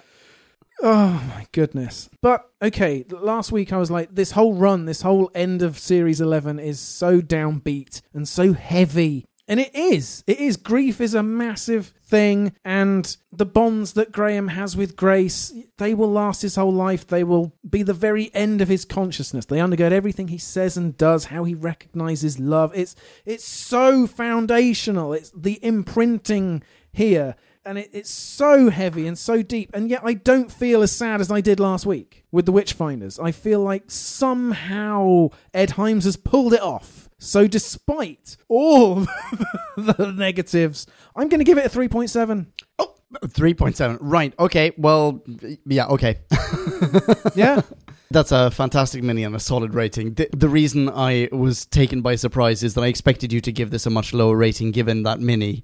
And I expected to be the one to give this the highest mark. You have bested me in that regard. Yeah, I, I feel like the stuff that it gets wrong, while there are so many examples, none of them are as important No, as the that's- stuff the episode gets right. Quite frankly, that could be my mini as well. And also, notwithstanding the fact that our retro rewrites have, have elevated this to a oh. 5.0.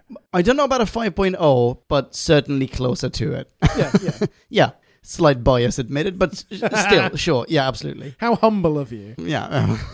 yeah, okay, very good. So three 3.7 from you. Here's my go at it. I'll start with the doctor. Find her wonderfully doctory in this one. Only towards the end, in that one scene that we already discussed, I found myself sort of gravitating to my usual gripes with her performance. But the, the character, in addition to Whittaker's p- interpretation of it, is great. She could hardly be doing any better here, so brava. As for the companions, I, I managed to mostly overlook Ryan's annoying foibles, so good work, Tosin.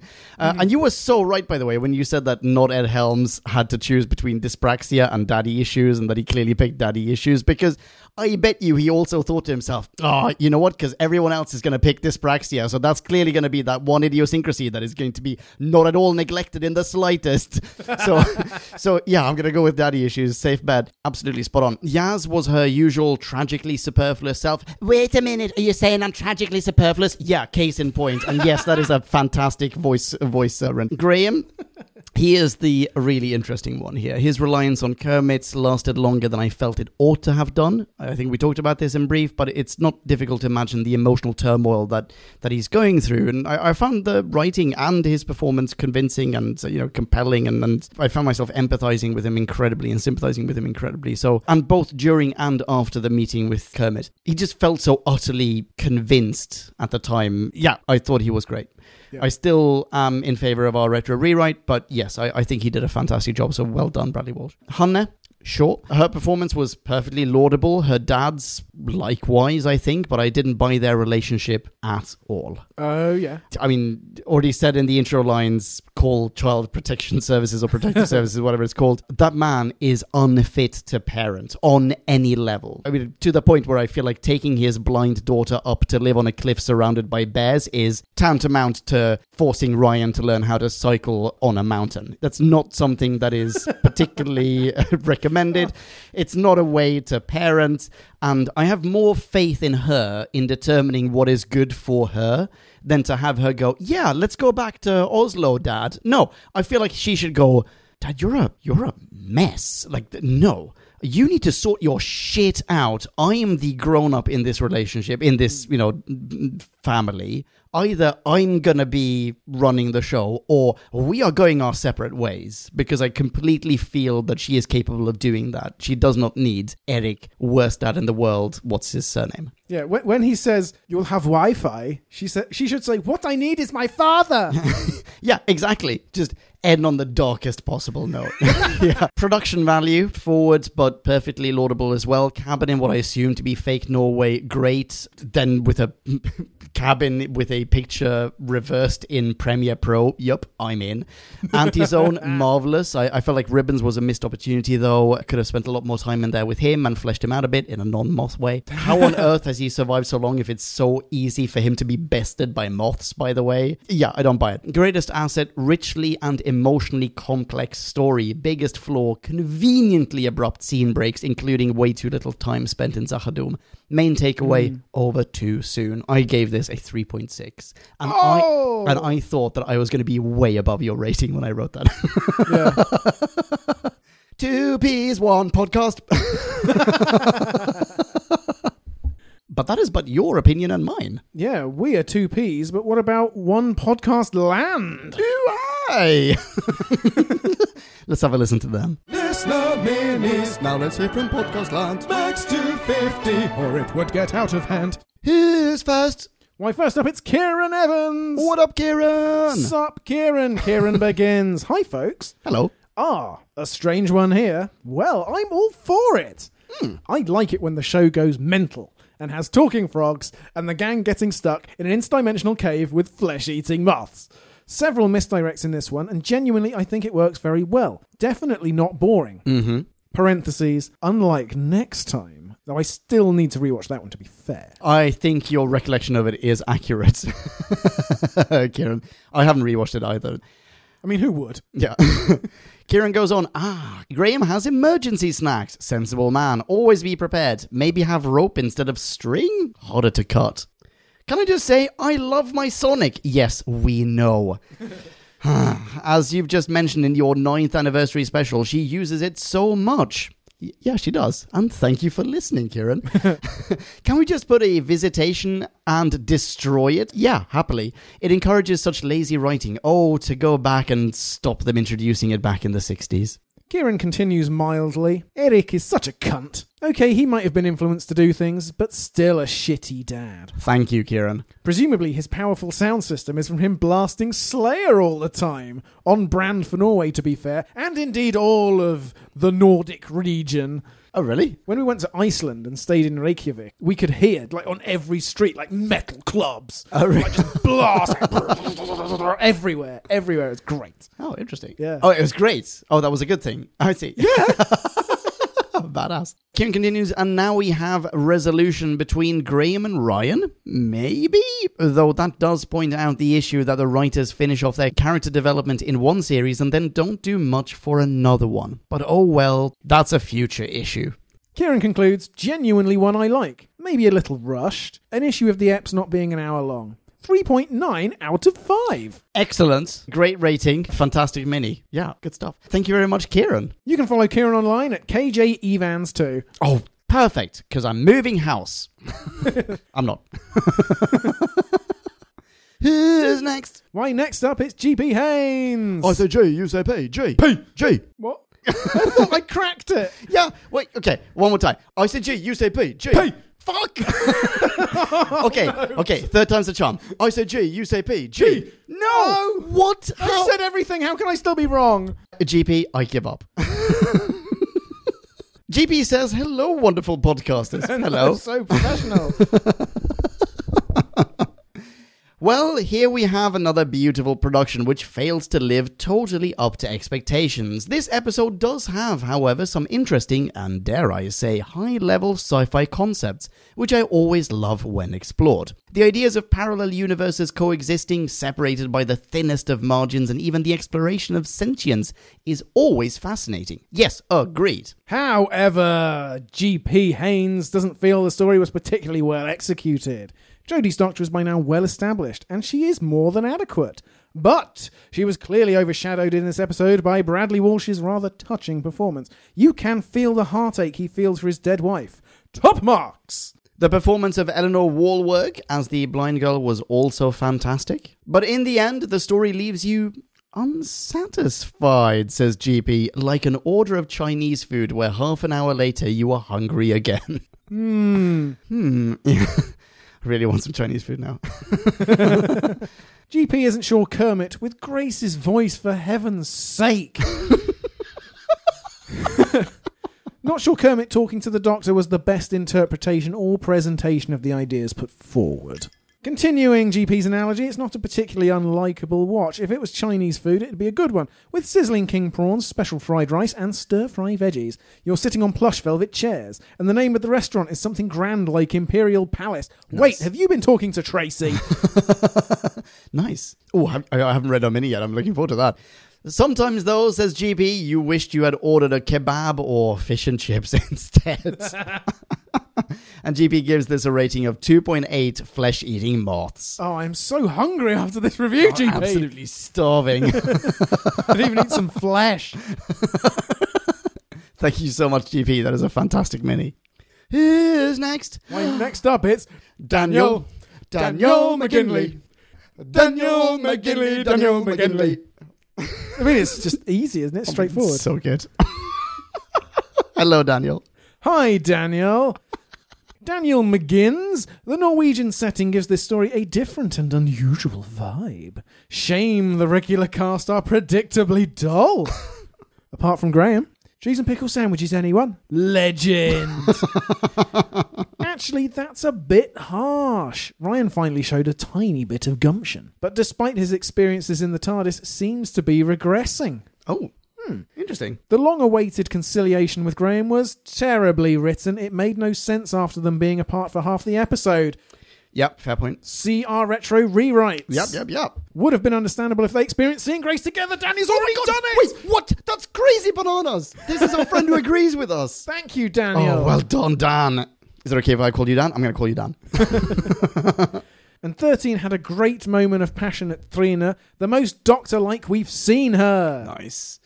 Daniel continues, Solitract and Anti-Zone are interesting concepts, very classic season 18. Anyone else secretly hoping that Gollum would win and keep the Sonic? Doc talking at the Solitract had all the hallmarks of a moralizing lecture, body language, delivery, and tone, but she just wanted to be friends with the frog. I can't believe I've written those actual words.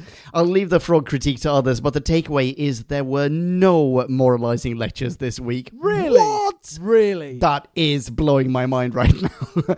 I'm not counting having a go at Eric for abandoning his daughter. That's justified and isn't hectoring the viewer. Series total remains at 18. Hope I'm not being made redundant. I thought there was, and I actually thought of Daniel when I heard Jodie delivering this line, thinking this will be the one. Oh, nice. When she said, "Friends help each other face up to their problems, not avoid them," I thought that was like a one-line micro lecture, but she's Oh, saying it with a friendly tone, so I guess it doesn't come across that way. But you are the keeper of the count up, Daniel, so we bow to your superior knowledge. Certainly we do, yes. And Daniel gives this a rating of I chuckled when the doctor gave herself a solid 7, maybe 6.5 out of 10. Good confidence 13, and a significantly higher rating than any episode in this season. The usual criticisms apply, but at least it tried for something interesting. 2.3 out of 5. Ooh, aye. He has a PS. Did you see the trailer? Yes, I did. Did you? At the end of the episode. Yeah, for the next episode. Yeah, but I can't remember any of it. Is that the point? He adds, the season finale looks epic. Can't wait for next week. Crying with laughter emoji. yeah, absolutely. Ruffle. Nice. yeah, it's going to be great. We should also add, he's added a little message. He says, This week I watched Logopolis and Legend of the Sea Devils, thereby completing my mission to watch every Doctor Who episode. Wow. He's now watched, rated, and ranked all of them. Quite an emotional moment. Holy moly, I'm emotional on your behalf, Daniel. That's amazing. Congratulations. Yeah. That's fantastic. Oh, well done. Don't stop with Legend of the Sea Devils. No, no, keep going. yeah, very good stuff. Well done, dude. Well done. Thanks, Daniel. Just for. Who's next? That's right. nice. Hello, Just for Who. Hello, friends, says Just for Who. Hello, Just for Who. What in the wibbly wobbly is time? And by that I mean, how are we already at episode 9? Thanks for explaining. I should preface this by saying I am sitting down to review this after watching it almost two weeks ago, so I'm basing this review solely off what I can remember. Spoiler, not much. Without further ado, here's what my noggin thinks. Number one, Ryan called Graham granddad. Nice. Nice. Number two, The Big Bad was a misunderstood universe. Um, okay. Number three, it was nice seeing Grace again. Damn it, why didn't they kill Ryan off and keep Grace instead? Oh, wow. Yikes. Can you imagine what her character would be like if she'd lost her grandkid? Hmm. Probably pretty grim. yeah. Yeah. Uh, I mean, I, I get the sentiment, but uh, yeah, yikes, caramba. I'm not sure. I'm not sure it would work out actually. Yaz would find herself up a hill immediately. And number four, the Doctor was very doctory. Yes, love it. Says Yes! Ju- says just for who. Something Just for Who would like to hear your thoughts on. When this episode came out, Just for Who remembers hearing a lot of discourse about how this particular episode was shitting on single dads. What? I'm not really sure that's the impression I got from it. Thoughts? No, not at all. I, I don't feel like that's a. I mean, it's it's not like a generalizing blanket statement made by this episode. There's one dude who happens to be a really shit dad, Yeah. and he's undergoing like tremendous emotional turmoil. This is not. I I don't. Maybe I'm missing something, but I don't think Doctor Who or the BBC is trying to generalize and say something about single dads in general. I mean, I guess the absent, literally, in every sense, second single dad in this episode is Ryan's dad. Mm-hmm. So, A much more prevalent plot point and reference to single dads than this dude. yes, but that might be part of it. Oh, I part see. of the shitting on single dads. I still think I it's think so. specific enough that they needed more at the end, but I don't think they denied them a proper send off in the interests of shitting on single dads.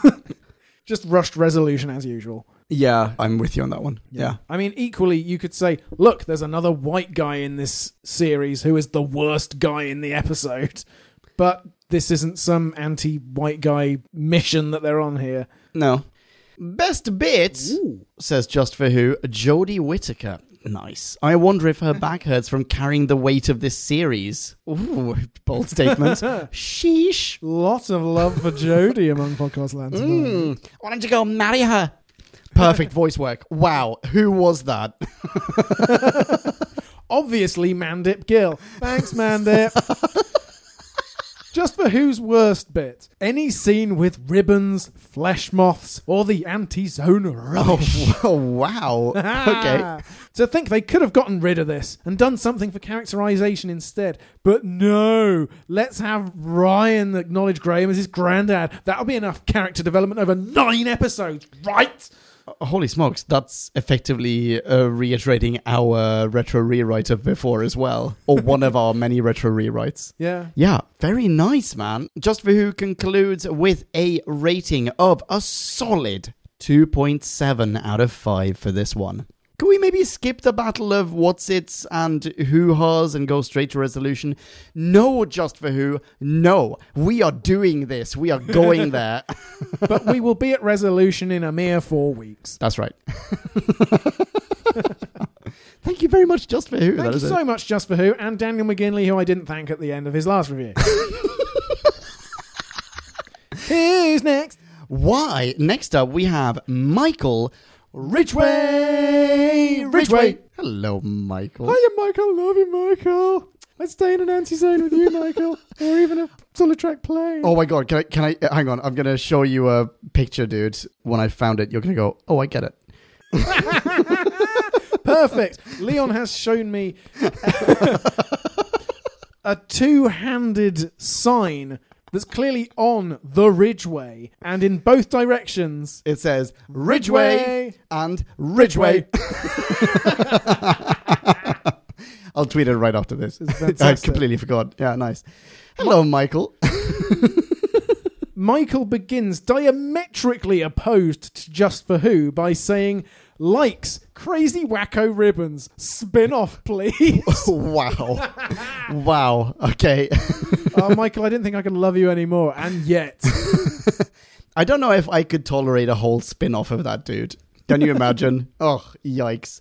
It would be on par with the Ewok spin offs in Star Wars. Yeah, I don't want to watch that. Next like, The Frog, full on Twin Peaks weirdness. Yes, agreed. That's a very nice reference as well. Yeah. Hmm. next up, creepy Nordic setting. And last like, a feel good baseline for fatherhood that makes me feel less inadequate. I've yet to stoop to surrounding my house with speakers with fake monster noises to keep my kid busy so I can sneak off for a good time. well done, Michael. But he's well not done. ruling it out.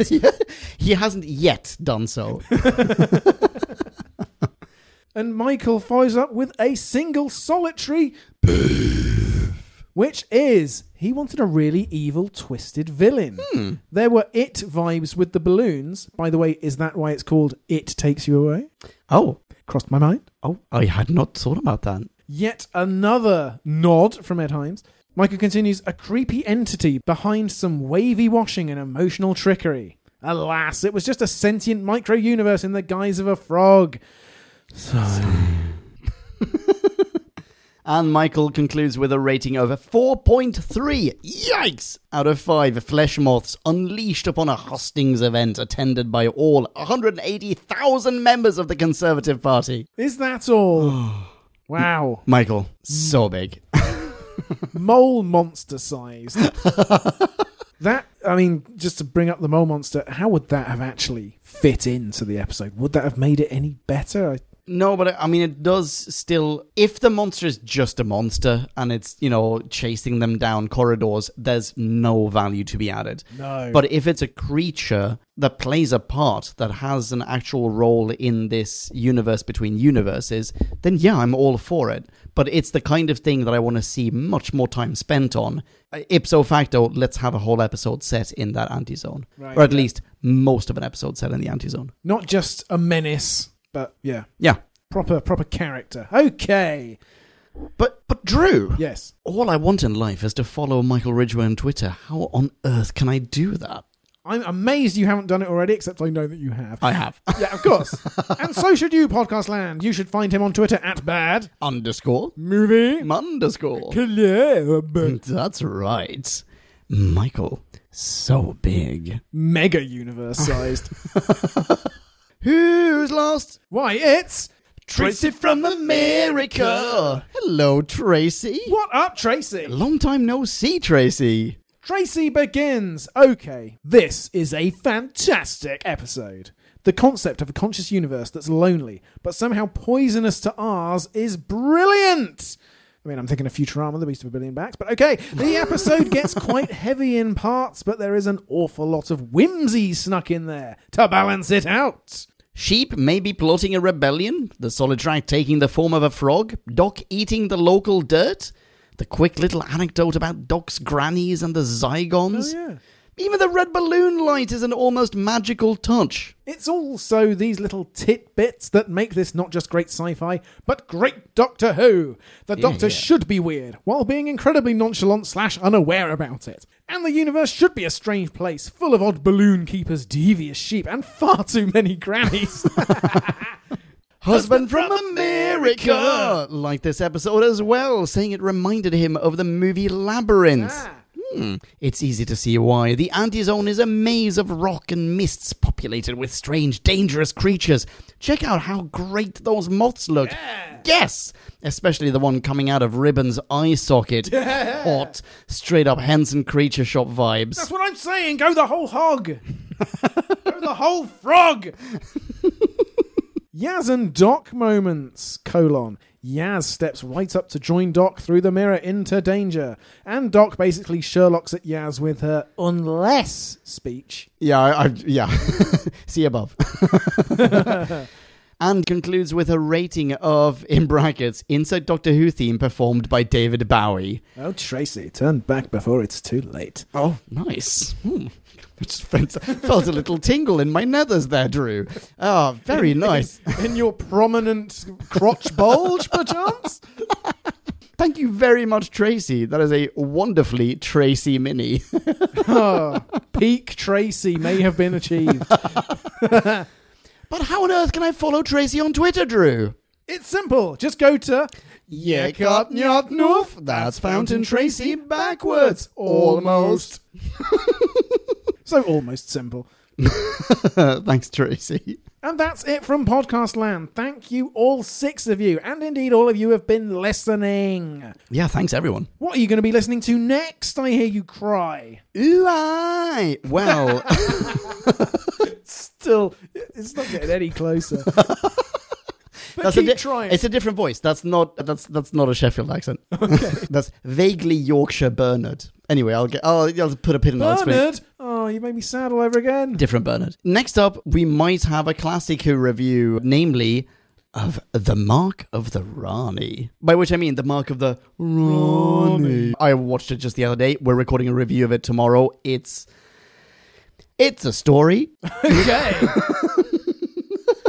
And what you might be getting next, I think, is what you're saying, is the bonus episode. That's right. To Who Back When Part Deux. That's right. Yeah, I think I might be dropping that one midweek at some point. But y- yes, absolutely. I still just need to edit it. Yeah. what about New Who, Drew? Why, next up, it's the Battle of Ranskoor Av Kolos. Can't wait. and at some point, you know what? We need to schedule this in. At some point, we are also reviewing the next Audio Who in line, namely The Gathering. Indeed. So lots to look forward to. And until then, you can look presently directly at us online. Leon, Yes. What's up? you give out people's Twitter handles willy nilly. What about your own? Ooh, aye. How do you uh, spell that? Yeah, please feel free to reach out to me on Twitter. I will reach right back out. What am I saying? If you say hi to me on Twitter, I will say hi to you as well. Feel free to reach out and have a conversation. I can be found at Ponken, P O N K E N. And that's how you spell that. That's right. I what can about be- you? I can be found at Drew Back When. Excellent branding. Still, after all these years, deathlessly excellent branding. Apex branding. and that's it, Podcast Land. Thanks for listening. Until next time, I'll dream of you all out there without me. like the Solitract plane. Oh, it's such a sad note. Bye bye. Peeps, rock on. Ciao, ciao. Kablamo! Did you enjoy the show? Then please do what the cosmos compels you to and spread the gospel of who back when. Tell your friends. I've got no friends. No problemo, tell some strangers. Hooray! Like us on Facebook. That's facebook.com slash who back when. All in one word. Are you into Twitter? Awesome! High five us online and we'll high five you right back. You guessed it, we're at who back when, all in one word.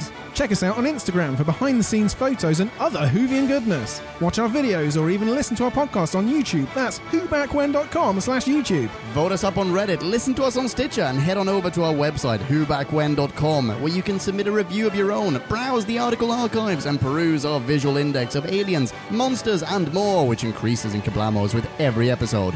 And lastly, give us a rating and review on iTunes. It helps our show get noticed and earns you lots of karma points. That's it, rock on and be rad and excellent to each other. Catch your earballs in our next Who review or bonus episode. Until then, Ciao. Who back when?